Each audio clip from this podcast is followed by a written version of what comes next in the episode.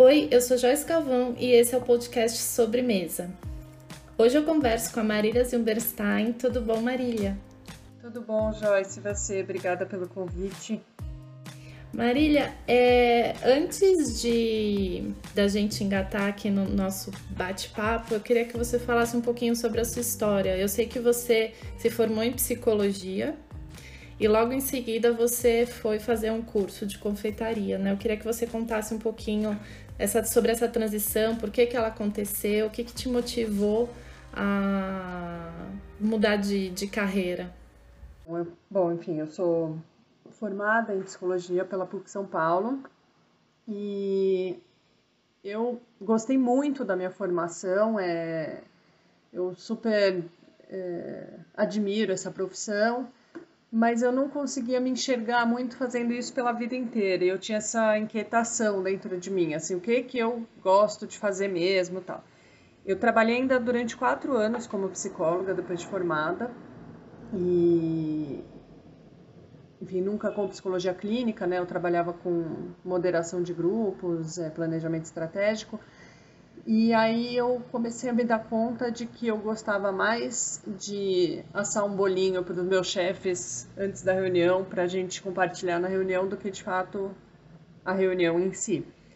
E, e eu achei, enfim, comecei a pensar bastante sobre isso, comecei a é, pensar em, em morar fora para ver se enfim, se eu me encantava um pouco mais com a profissão, mas aí na durante essa busca, enfim, surgiu aí a possibilidade de é, cursar um fazer um curso de confeitaria e panificação numa filial do Cordon Bleu em São Francisco, na Califórnia. Eu tinha já muita admiração pela relação da, da cultura da Califórnia, especialmente de Berkeley, da Alice Waters, né, em relação a, ao modo como se tratava, como se trata a comida lá, como se trata a alimentação, é, toda a relação da Alice Waters com, com o Slow Food, com, a, com a, o, o projeto de hortas nas escolas, é, dessa a questão do consumo local, sustentável, já ser muito, muito elaborada e muito antiga, né, lá na, na Califórnia.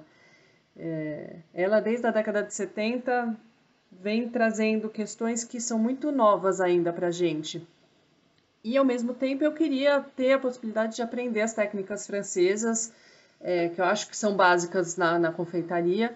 E aí eu essa possibilidade de ir para São Francisco, fazer confeitaria no Cordon Blanc, eu achava que juntava muito esses meus dois interesses, né, da, das técnicas básicas francesas, mas com um olhar um pouco mais de vanguarda no que se trata, no que diz respeito em relação à alimentação, em relação ao produto, ao ingrediente. E aí eu fui, é, abandonei mesmo a psicologia, foi uma decisão super impulsiva ao mesmo tempo, foi uma coisa rápida, eu, em dois meses que eu tomei essa decisão, eu estava já em São Francisco, mas foi uma decisão super acertada. É, eu fiquei realmente muito encantada com, com, a, é, com a forma como, como é possível ter uma alimentação mais integrada, mais, é, mais saudável, sem ser no sentido do, da restrição, da chatice, sabe? Mas na, na compreensão do alimento, na relação com o alimento. E tive uma super escola, né? No Cordon Bleu foi super. É, é, uma, é uma escola bastante completa e, obviamente, que a gente estuda para o resto da vida e está sempre aprendendo, mas eu acho que como base foi super legal para mim. E aí eu passei um ano lá, junto ao, ao meu curso, eu trabalhei durante esse ano inteiro, né? Porque, enfim, eu acho que. É, acredito que você concorde comigo, mas a, gente aprende muito mesmo é na, na mão na massa ali no, no dia a dia de um restaurante, de uma confeitaria. Então eu tentei passar, né, fiz muitos estágios durante a, a minha formação. Passei por restaurante na praça de sobremesa, passei por um café é, mais com doces de vitrine, passei pela cozinha de um hotel. É, até com a perspectiva de já ir tentando descobrir o que, que me, me agradava mais para o dia a dia do trabalho. E, enfim, depois de um ano eu voltei. E o que que te fez, uh, depois de, enfim, você já tinha o objetivo de virar empresária, de abrir a tua loja?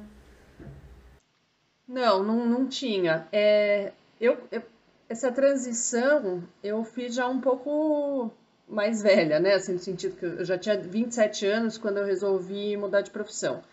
Então, assim, eu tinha já uma preocupação um pouco maior em, em fazer disso a minha meu sustento, a minha sobrevivência, mas nunca meu objetivo inicial foi ser empresária. É, eu voltei, consegui um estágio no, no restaurante Dom, fiquei lá estagiando por três meses, fui contratada, fiquei lá um ano e meio e aí, enfim, aí eu já tinha lá quase meus 30 anos, né? quando eu, depois desse um ano e meio de trabalho. Então, eu tinha, assim, de fato, uma preocupação de carreira, né? Assim, de carreira, eu tinha uma preocupação financeira. E, infelizmente, eu não conseguia ver muitas possibilidades aí de ficar é, trabalhando no mercado e, e conseguir me desenvolver e conseguir pagar minhas contas. Então, enquanto eu já estava no Dom, eu comecei a fazer paralelamente algumas encomendas e vender. E, e aí, enfim, eu fui fazendo isso, vendendo, trabalhando, vendendo, trabalhando, é, trabalhando no Dom e trabalhando para mim.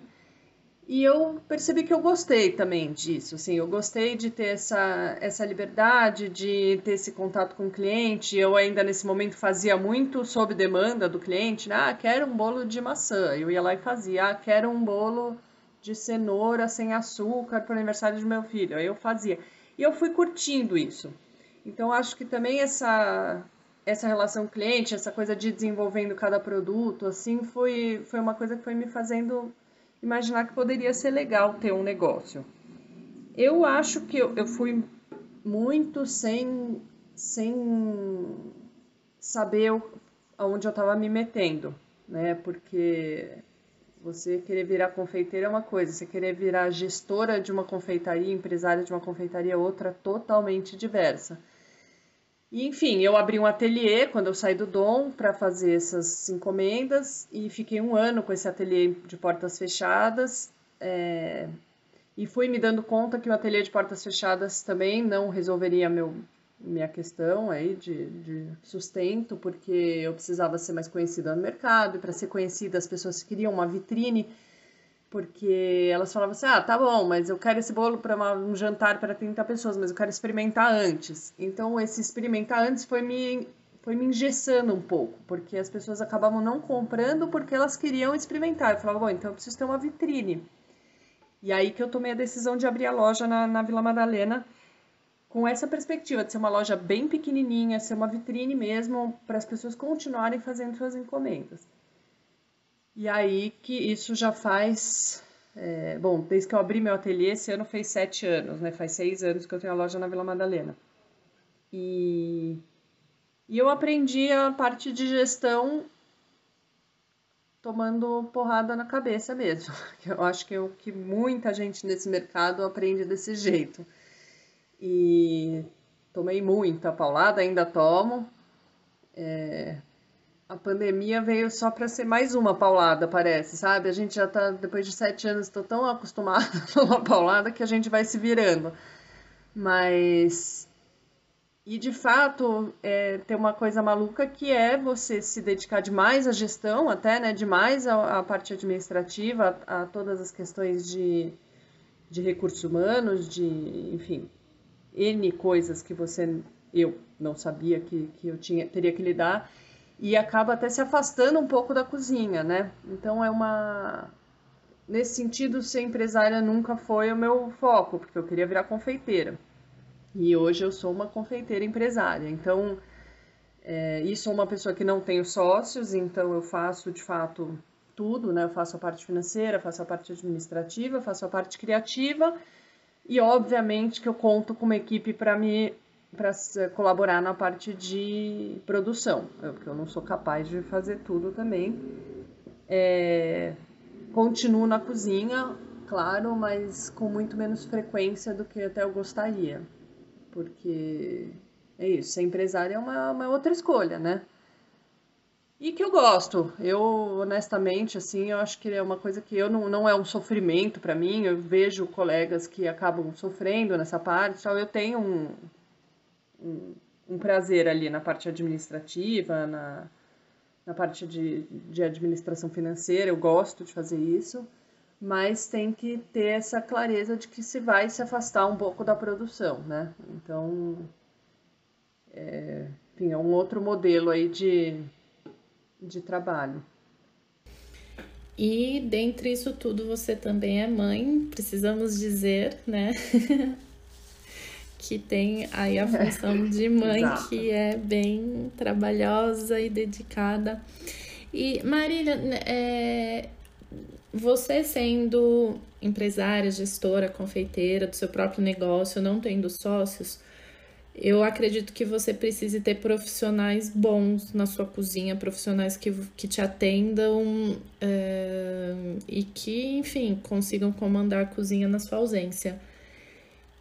Existe uma dificuldade muito grande em encontrar esses profissionais. Eu queria que você falasse um pouquinho sobre isso, porque ao mesmo tempo que muita gente me escreve falando, ah, eu queria trabalhar num lugar legal, onde eu posso trabalhar, eu vejo o, o, o, o dono de confeitaria, o chefe, tendo a dificuldade de encontrar esses profissionais. É muito difícil. Agora, é, é, eu acho que são dois caminhos ali. Tem o, a questão do profissional em si, ele, né? O profissional ser bom ou não ser bom. E tem o fato de como é, gerir esses profissionais, que aí é a nossa responsabilidade enquanto gestora. Aí eu vou, vou até voltar um pouquinho na sua pergunta, eu vou dar um passo atrás, e até falando um pouco da questão de ser mãe também, que eu acho que tem muito a ver com isso. É, eu sou mãe há, há, dois anos e meio, né? Minha filha tem dois anos e meio. E quando eu, eu decidi que eu teria outra loja no Itaim que teria até um, um cardápio mais extenso, uma diversidade de produtos maior, seria mais próxima de uma e tal. E aí eu comecei a fazer a reforma e eu engravidei. E aí a minha reforma da loja durou exatamente a minha gravidez. A minha loja abriu em outubro de 2017, minha filha nasceu em novembro de 2017. E aí você, sendo mãe também, você imagina como que foi ter um bebê recém-nascido, uma loja recém-nascida e uma outra loja ainda, né? É...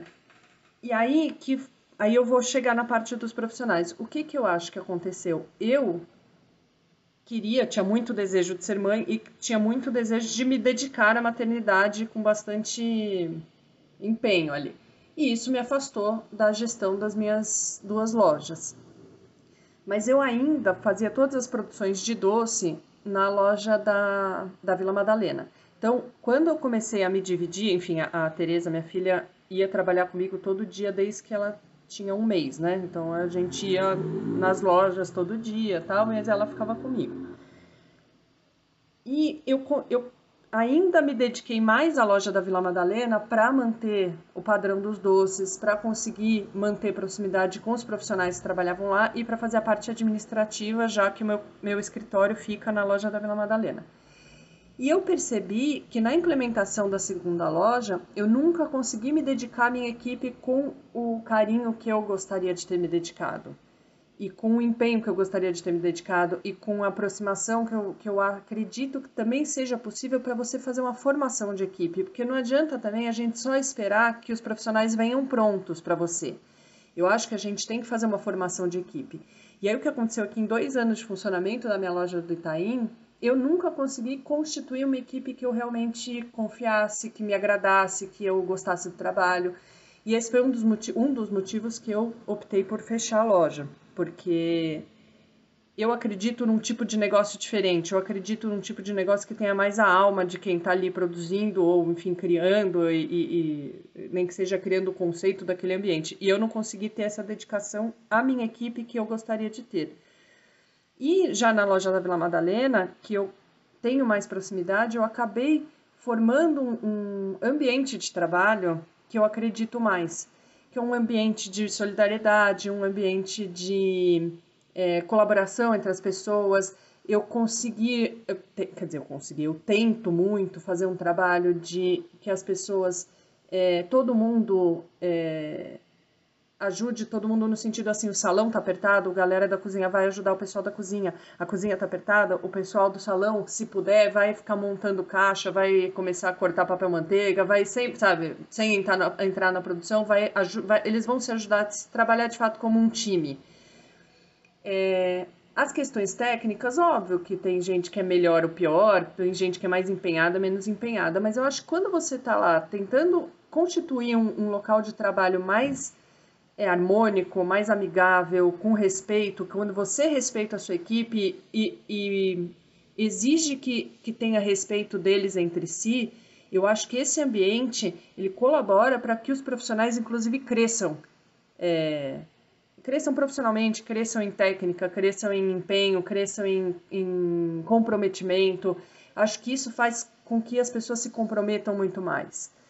É, hoje em dia eu tenho uma equipe super comprometida e não significa que ela não roda nada, sabe? Que não, não para. Sempre, eventualmente, um sai, outro sai. A gente sabe, é um trabalho desgastante, é um trabalho repetitivo. Passa um ano, um ano e meio, as pessoas querem outras, outros desafios, saem, vão procurar outras coisas. Mas, se você continua tendo uma tentando, tá? Eu, eu, falho muito nisso. Não estou falando que isso sempre funciona, mas o, o, meu empenho é nesse, em fazer com que seja uma equipe que tenha essa, uma cultura de trabalho mais harmônica e mais é, de solidariedade. Eu acho que assim as pessoas vão, as que ficam nessa equipe, são pessoas que tendem a, a, a ser mais comprometidas e a, a a desempenhar melhor a técnica e a prestar mais atenção no que elas estão fazendo e ter mais comprometimento com o resultado do próprio trabalho. Então, eu acho que assim é muito difícil ter bons profissionais. De fato, tem muita gente nesse mercado que sai das faculdades achando que já são chefes de cozinha, que acham que não precisam se dedicar a melhorar, que acham que, que não gostam de levar um puxão de orelha, que se sentem ofendidos. É, mas assim, tem muitos daqueles que vão. Que, se você consegue, eles vão se fazendo entender que sim, eles precisam melhorar, que eles precisam é, trabalhar muito, que a gente precisa, todo mundo precisa. É na repetição que você atinge resultados melhores, que você vai chegando próximo de um, enfim, de um resultado mais perfeito, sabe? A perfeição não existe, mas é uma meta, né? Então, é, mas eu acho que é, os profissionais vêm às vezes muito arrogantes ali. E, e, eu vou tentando mudar essa cultura. Óbvio que se ele não, não tiver disposto a mudar a cabeça, não fica na equipe. Agora, se ele tiver disposto a entender que com um trabalho de solidariedade você é capaz de aprender muito e se e crescer profissionalmente, aí eu acho que a técnica a gente vai ensinando no dia a dia, sabe? É, mas de fato, assim, é, tá, tá um período engraçado, porque tem muito desemprego, mas assim, nessa área, né, roda muito, mas as pessoas não estão dispostas a fazer o trabalho duro, muitas delas. Eu hoje tenho uma equipe na Vila Madalena que eu, enfim, tem mil defeitos, é isso, como eu disse, eu tento fazer, né? Não é que eu não estou falando que eu consiga sempre ter esse ambiente incrível que eu proponho, mas é, é isso que a gente tenta ir buscando. E eu acho que é uma equipe extremamente comprometida. E eu acho que o comprometimento é um dos, uma das principais é, características do profissional hoje dentro da cozinha. Ele precisa ser comprometido, porque o resto vem junto, sabe? Porque se ele é comprometido com a equipe, ele é comprometido com o resultado, ele é comprometido com a limpeza, ele é comprometido com o produto, ele é comprometido com a.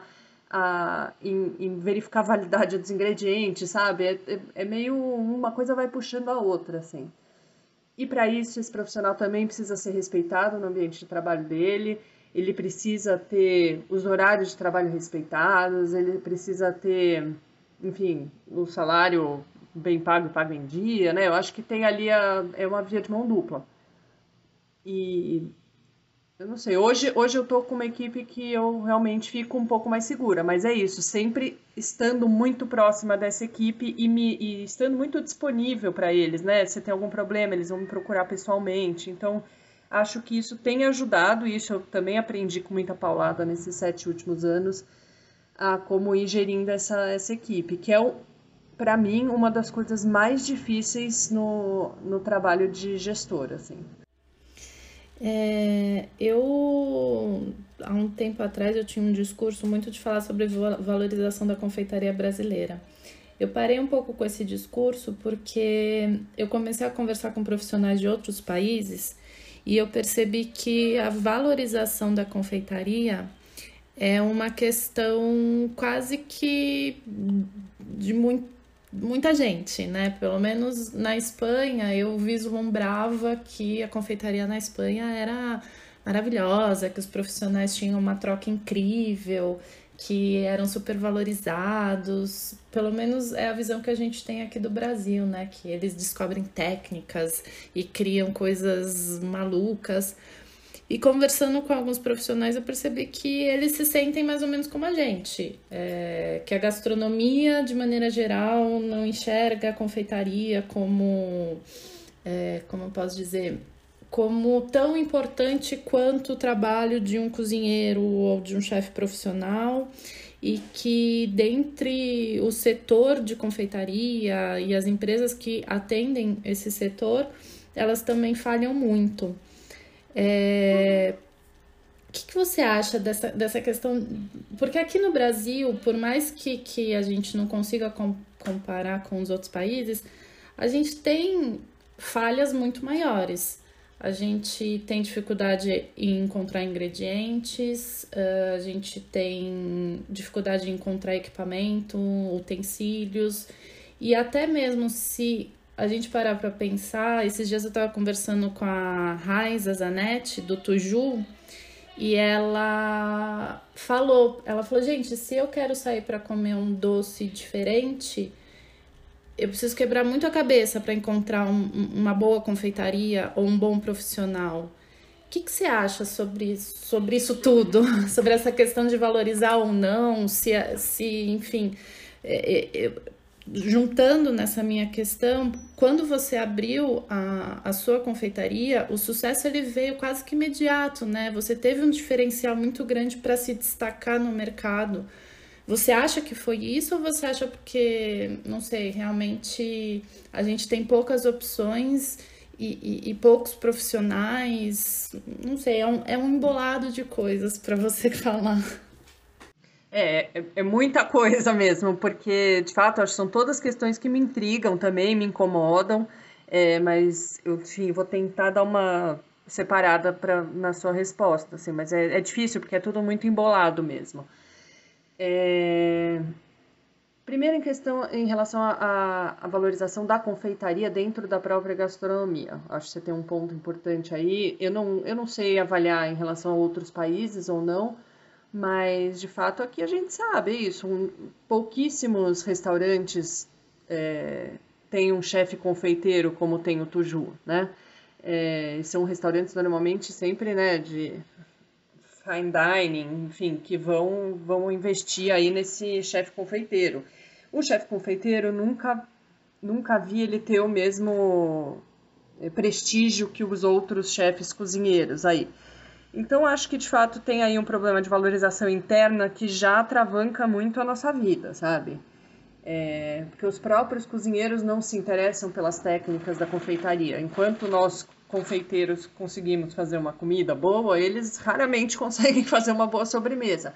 E aí o que acontece é que a gente tem uma pasteurização também na, nos cardápios de sobremesa dos restaurantes, mesmo em restaurantes bons, aqueles que não contam com chefes confeiteiros, eles têm aquele, aquele cardápio basicão que a gente conhece, que é a mousse de chocolate, o profiterole e a panapota, né? E, e assim, e as suas pequenas variações, e um bolinho de chocolate com calda de frutas vermelhas, enfim, é muito, muito pobre em diversidade, né? É, eles têm ali a técnica básica que eles aprenderam na faculdade e é isso. Mas, então acho que isso sim atravanca a nossa vida. Tem uma desvalorização do, do confeiteiro, sim. E aí, em relação à confeitaria brasileira, acho que é um outro ponto que aí até a gente deveria dar um pouco mais as mãos, né, para os cozinheiros que têm conseguido avançar um pouco mais com essa discussão, mas ainda também muito incipiente, né, dos ingredientes brasileiros, que eu acho que você traz muito, eu acho super interessante, é, da gente conseguir usar nossas frutas dentro das nossas produções, mas aí eu vou falar como empresário, como gestor, é super difícil você conseguir ter acesso às nossas frutas e com padrão, e aí você tem muita dificuldade de pôr isso dentro do seu cardápio, porque você também precisa garantir aí que não vai ser tão caro, que, não, que a gente vai ter padrão, que vai ter disponibilidade e tal, e a gente acaba desistindo, né?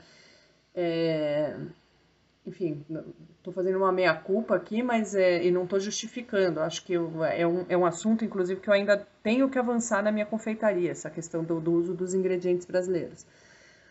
Mas, é, enfim, vamos lá, deixa eu tentar voltar. Em relação a a valorização da confeitaria, da confeitaria brasileira.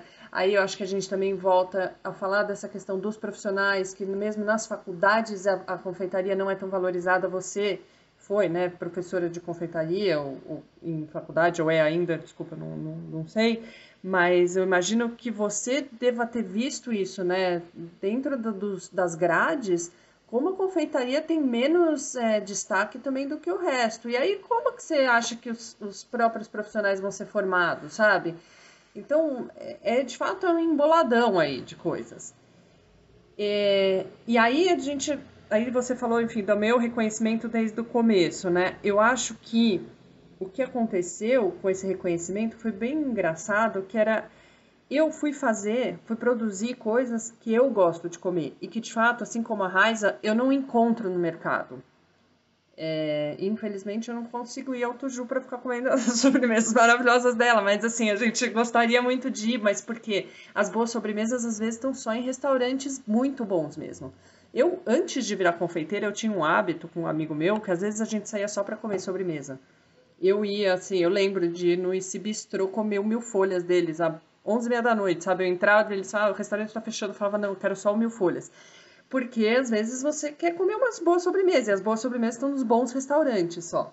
Não estão nas confeitarias. Porque aí a gente vai para aquele outro lado da tal cultura alimentar do brasileiro, que todo mundo tem esse, é, esse chavão. Ah, brasileiro tem paladar muito doce. Mentira, brasileiro é muita gente, sabe? Brasileiro tem 200 milhões de pessoas para a gente falar, fazer uma, uma frase tão. É, tão genérica como essa, sabe? Tão generalizada. Então, o que aconteceu? Eu fui fazer doces que eu gostava de comer, doces que eu fazia para mim, na minha casa, para os meus chefes ali, quando eu ainda era psicóloga, para os meus amigos, quando eu me formei, eu fiz meus doces de formatura. E aí, eu ouvi de muita gente falando assim: ah, você, sua confeitaria não vai dar certo, porque o, o, o paladar do brasileiro é, é muito doce, né? Ele gosta de muita coisa muito doce. E aí, quando eu comecei a servir, as pessoas começaram a chegar, o, o, feedback que eu tive dos meus clientes, que eu tenho até hoje, é assim, ah, que bom, porque eu só encontro coisa muito doce por aí, eu não gosto dessas coisas. Ou seja, existe aí um mercado que poderia consumir coisas de mais qualidade, mas que também é um mercado que não tem oferta para essas pessoas. Então, é, sabe, o que, que veio antes, o ovo ou galinha? Porque se a gente ficar só insistindo que eu só posso fazer bolo é, vulcão de, de doce de leite, sabe? Caindo doce de leite por todos. Eu amo doce de leite, hein? Não tô falando mal do doce de leite. Eu tô falando é do excesso, sabe? É daquela coisa assim, fazer um bolo com furo no meio e eu tenho que entupir de doce de leite até não aguentar mais. Aquele negócio que dói o, o, aqui a bochecha só de você ver aquele bolo. Se a gente ficar né, também nesse nessa postura, porque assim, ah, eu preciso então de uma coisa mais comercial, e as pessoas gostam do doce muito doce, então eu vou insistir aí no, no creme de avelã com chocolate e leite em pó, essa misturada, e porque é isso que vai, vai vender. Aí sim, a gente também é, é formador de paladar, sabe? Você tem que formar, é nosso papel também formar público. Então, é, eu acho que você precisa dar uma enfrentada, que os restaurantes de fine dining conseguem mais porque ele já tem esse público que gosta de outras coisas, tem mais referências, enfim, sei lá porquê, mas enfim, são pessoas que buscam novos sabores, buscam coisas diferentes, buscam coisas mais delicadas, às vezes mais sofisticadas, mas também tem o público que gosta de só sair para comer um doce no, no, meio do dia, num sábado à tarde ou numa, no meio da semana, que não precisa estar tá buscando uma, uma refeição, sabe, é, estratosférica num, num restaurante é, estrelado, é, ela, essa pessoa tem o direito também de poder comer um doce um pouco mais delicado, um pouco mais sofisticado, sem precisar ser uma bomba de açúcar, sabe? Então, é, eu, de fato, aí são questões super emboladas. É a valorização da confeitaria pelos próprios cozinheiros, é a valorização da confeitaria pelo público também. Porque se o público também fica achando só que doce é que é do, doce que é doce, é muito doce, aí também a gente não avança, sabe? E aí parte, eu acho que tem que partir dos profissionais um pouco dessa ousadia de apresentar coisas que sejam mais delicadas e conseguir fazer um bolo recheado é, que seja delicado, porque isso é possível. Você sabe que isso é possível. Você é a rainha dos bolos. Você sabe que dá para fazer um bolo recheado que, que tem equilíbrio entre o azedinho de uma fruta, que é com menos açúcar na massa, que a massa não seja uma pedra, sabe? Para aguentar aquele recheio tão melecado, sabe? Então, eu acho que é, é uma desvalorização dentre os próprios confeiteiros, às vezes, sabe? Ah, eu só vou conseguir me manter no mercado se eu fizer coisas muito doces, porque é isso que o público quer. Se a gente não oferecer nada diferente para o público, o público vai sempre querer aquilo mesmo, sabe? Então, não sei se eu respondi sua questão, porque de fato são muitas coisas. É, mas acho que talvez para a gente chegar mesmo numa confeitaria que valorize ainda mais os nossos ingredientes, talvez a gente tenha que dar um passo atrás mesmo e tenha que valorizar uma confeitaria mais limpa, né? No sentido de valorizar o sabor. E aí, quando a gente conseguir valorizar o sabor, a gente vai poder discutir sobre esses sabores. E aí talvez a gente consiga chegar no uso da, das frutas brasileiras. Mas é um caminho longo. É, você, ouvindo você falar, é, vieram várias coisas na minha cabeça, claro. E, enfim, eu acho. É, eu não sei se você ouviu falar agora que tem um bolo chamado Tsunami. Primeiro que não, o nome. Isso ainda não passou, não passou na minha timeline. Assim. Nossa, que bom. Espero que não passe. Porque, primeiro, que é um bolo, é uma grosseria pelo nome. E segundo, que basicamente é uma massa com uma cobertura mole que ela é envolvida numa faixa de acetato, você puxa essa faixa e aquele monte de cobertura escorre, formando um tsunami, que obviamente é, é, o tsunami, além de ser uma tragédia e matar pessoas, também vai matar pessoas com essa meleca toda que criaram. É, de diabetes. É, e aí, quando eu vi esse bolo, eu fiquei muito pé da vida, porque eu falei, cara, isso é, é, é uma grosseria assim em todos os sentidos. E eu acho que é um. É um. Ai, a palavra me fugiu agora, mas. As pessoas estavam é, loucas com esse bolo. Nossa, que maravilhoso! Nossa, isso é a nova tendência da confeitaria. Puxa vida, eu vou vender muito. Nossa, meus clientes estão amando.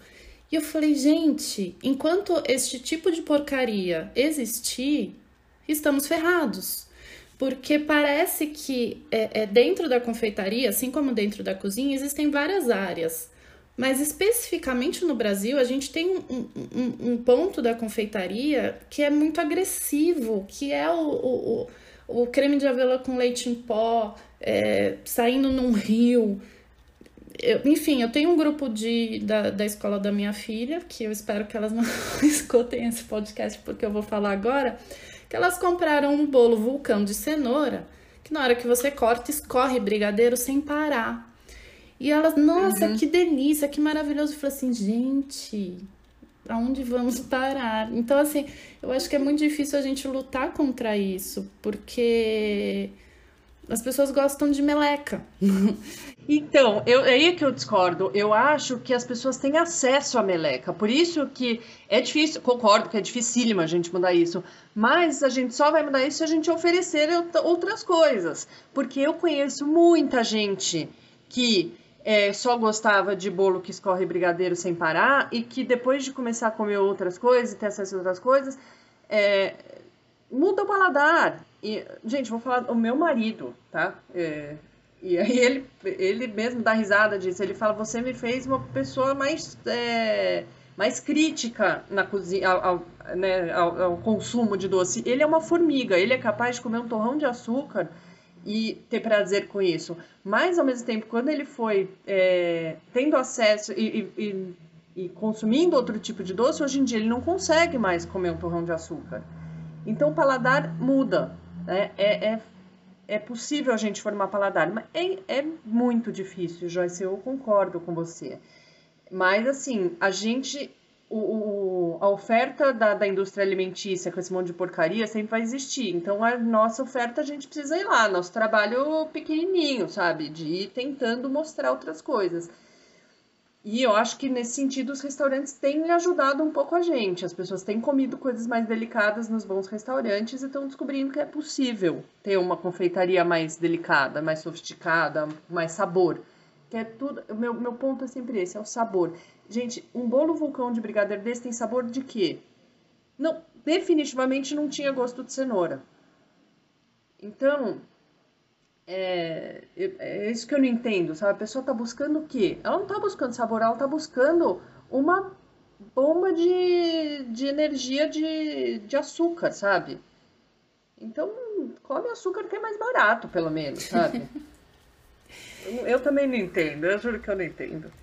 Você sabe que esses dias eu tava fazendo uns testes de brigadeiro, porque uma coisa também tem me incomodado muito é a quantidade de aditivo que as pessoas estão colocando no brigadeiro para tentar aumentar a validade. Falar, ah, eu preciso produzir uhum. 5 mil brigadeiros, então meu brigadeiro tem que durar três meses.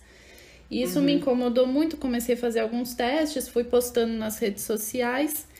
E aí uma pessoa me escreveu, porque eu comentei em uma, de, uma dessas postagens sobre a Juliana Motter. Aí a pessoa me escreveu falando: Ah, eu não gosto dos brigadeiros da Juliana porque não tem aquele melado do brigadeiro, aquele doce do Nescau. Aí eu falei: Ok, isso é talvez algo afetivo que estraçalhou o paladar da pessoa, mas é, eu vejo Juliana como eu vejo você, que são duas pessoas, duas profissionais extremamente importantes na confeitaria do Brasil porque vocês criaram uh, pensamentos novos já nas pessoas, tanto nos profissionais quanto nos clientes, no público. A Juliana veio com um conceito novo de brigadeiro, ela consegue fazer um brigadeiro ser muito equilibrado, ser pouco doce. Ela trouxe uhum. o conceito do bean to bar pro brigadeiro, ou seja, ela tornou algo tão trivial, largado no, no balcão de uma padaria ou de uma festinha infantil, em algo digno de uma alta confeitaria, digamos assim. Algo uhum. gostoso de ser comido, que você sente sabor, tem gosto de chocolate. E você fez a mesma coisa com as suas tortas. Você trouxe tortas muito mais saborosas, com açúcar equilibrado, que as pessoas falaram: puxa vida, eu não preciso mais depender de torta de padaria, né? Então uhum. eu acho que que o público hoje em dia, quando ele pensa em doce, ele deve, ele pensa muito também em doce de padaria. Isso é algo cultural nosso, né? Ai, quero comer um doce, vou lá na padaria comer uma tortinha de morango feita com pré-mistura do início ao fim.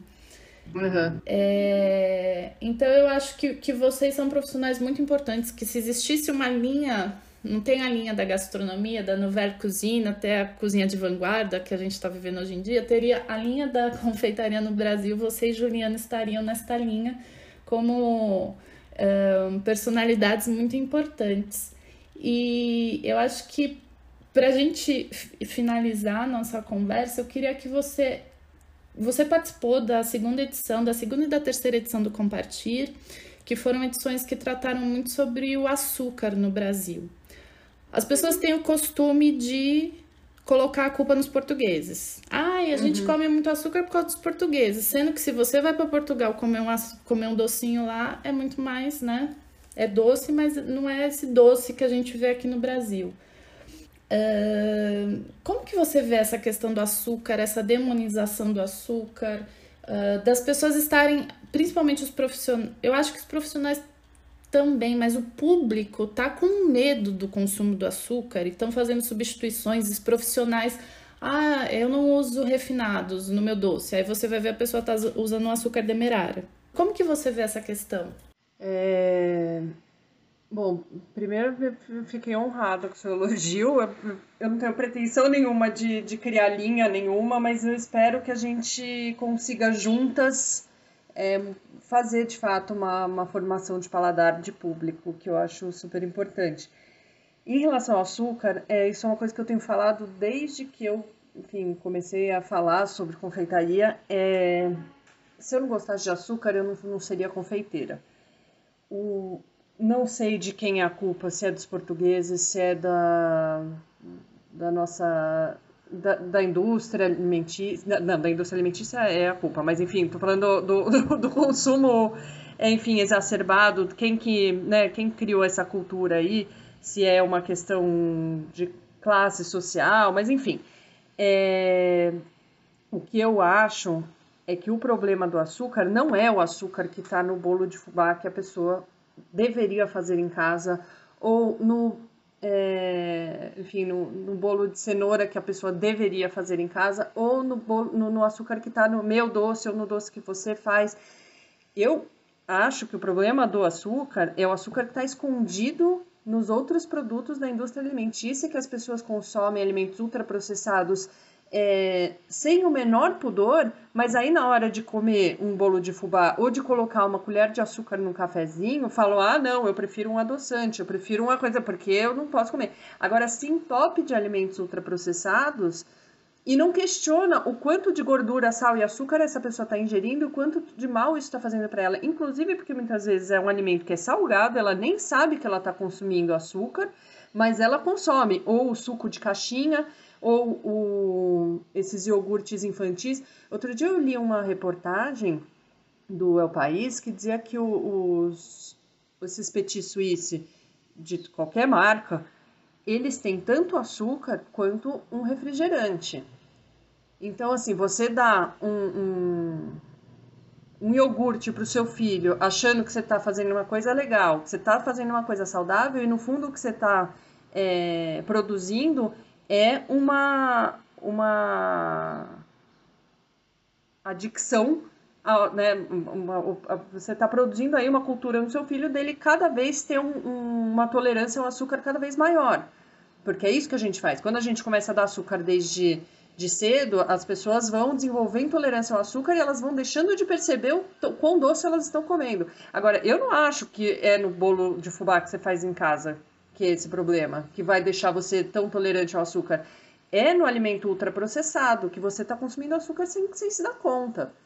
Inclusive porque esses, é, é, a indústria alimentícia tem, é, tem procedimentos e pesquisas muito desenvolvidas, isso está em todos os livros que se fala sobre política do alimento, é, para chegar ali no ponto ótimo do açúcar, que é aquele ponto que é o máximo de açúcar que eles são capazes de colocar, sem o consumidor perceber que está doce demais. Então, assim, ele vai, vai fazendo né, o teste, colocando mais açúcar, mais açúcar. Você vai falando, tá bom, tá bom, tá bom. Até uma hora que ele fala, ah, não, tá doce demais. Pum, aí você para, você volta um pouquinho. Esse é o açúcar que você vai pôr no seu Danone, que você vai pôr na, na carne congelada, que você vai pôr milhões de coisas fazendo ali aquela, aquela fórmula da, da indústria. E aí as pessoas estão consumindo toneladas de açúcar e achando que o problema é o açúcar que ela põe no, no cafezinho. De fato, colocar meia xícara de açúcar para meia xícara para meia xícara de café, precisamos aí mudar uma, uma cultura, mas talvez também essa sua super tolerância ao açúcar seja também cultural e seja por conta desses alimentos ultraprocessados que você está consumindo. Então, eu sou uma confeiteira que não, não faço substituições, é, por enquanto, Gosto sim de usar o açúcar mascavo, gosto de usar o açúcar demerara, gosto de usar o, o açúcar de coco, gosto muito de usar mel, gosto de usar melado, gosto de usar rapadura, porque eu acho que são possibilidades que a gente tem na confeitaria e são açúcares que têm sabor. E aí a gente, de novo, a tal da história do sabor.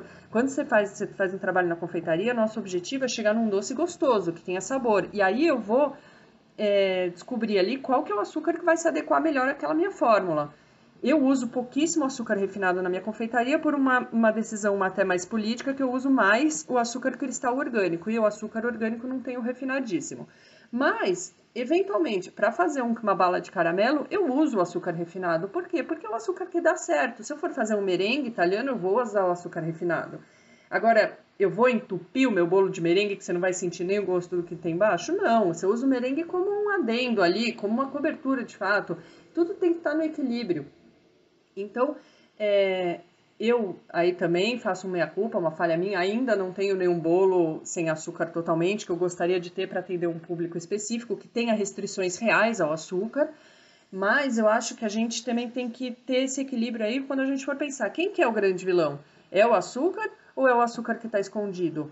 Ou é o seu consumo de açúcar que está desequilibrado, sua alimentação inteira está desequilibrada, sabe? Se você comer comida de verdade, comer comida que você faz em casa, que não seja ultraprocessada e que tenha bastante fibra, salada, verdura, legume, e também você come uma sobremesa com um pouquinho de açúcar que você fez ou que você comprou numa confeitaria que você é, goste do, do, do equilíbrio, eu não vilanizo o açúcar, porque eu acho que o problema não é esse.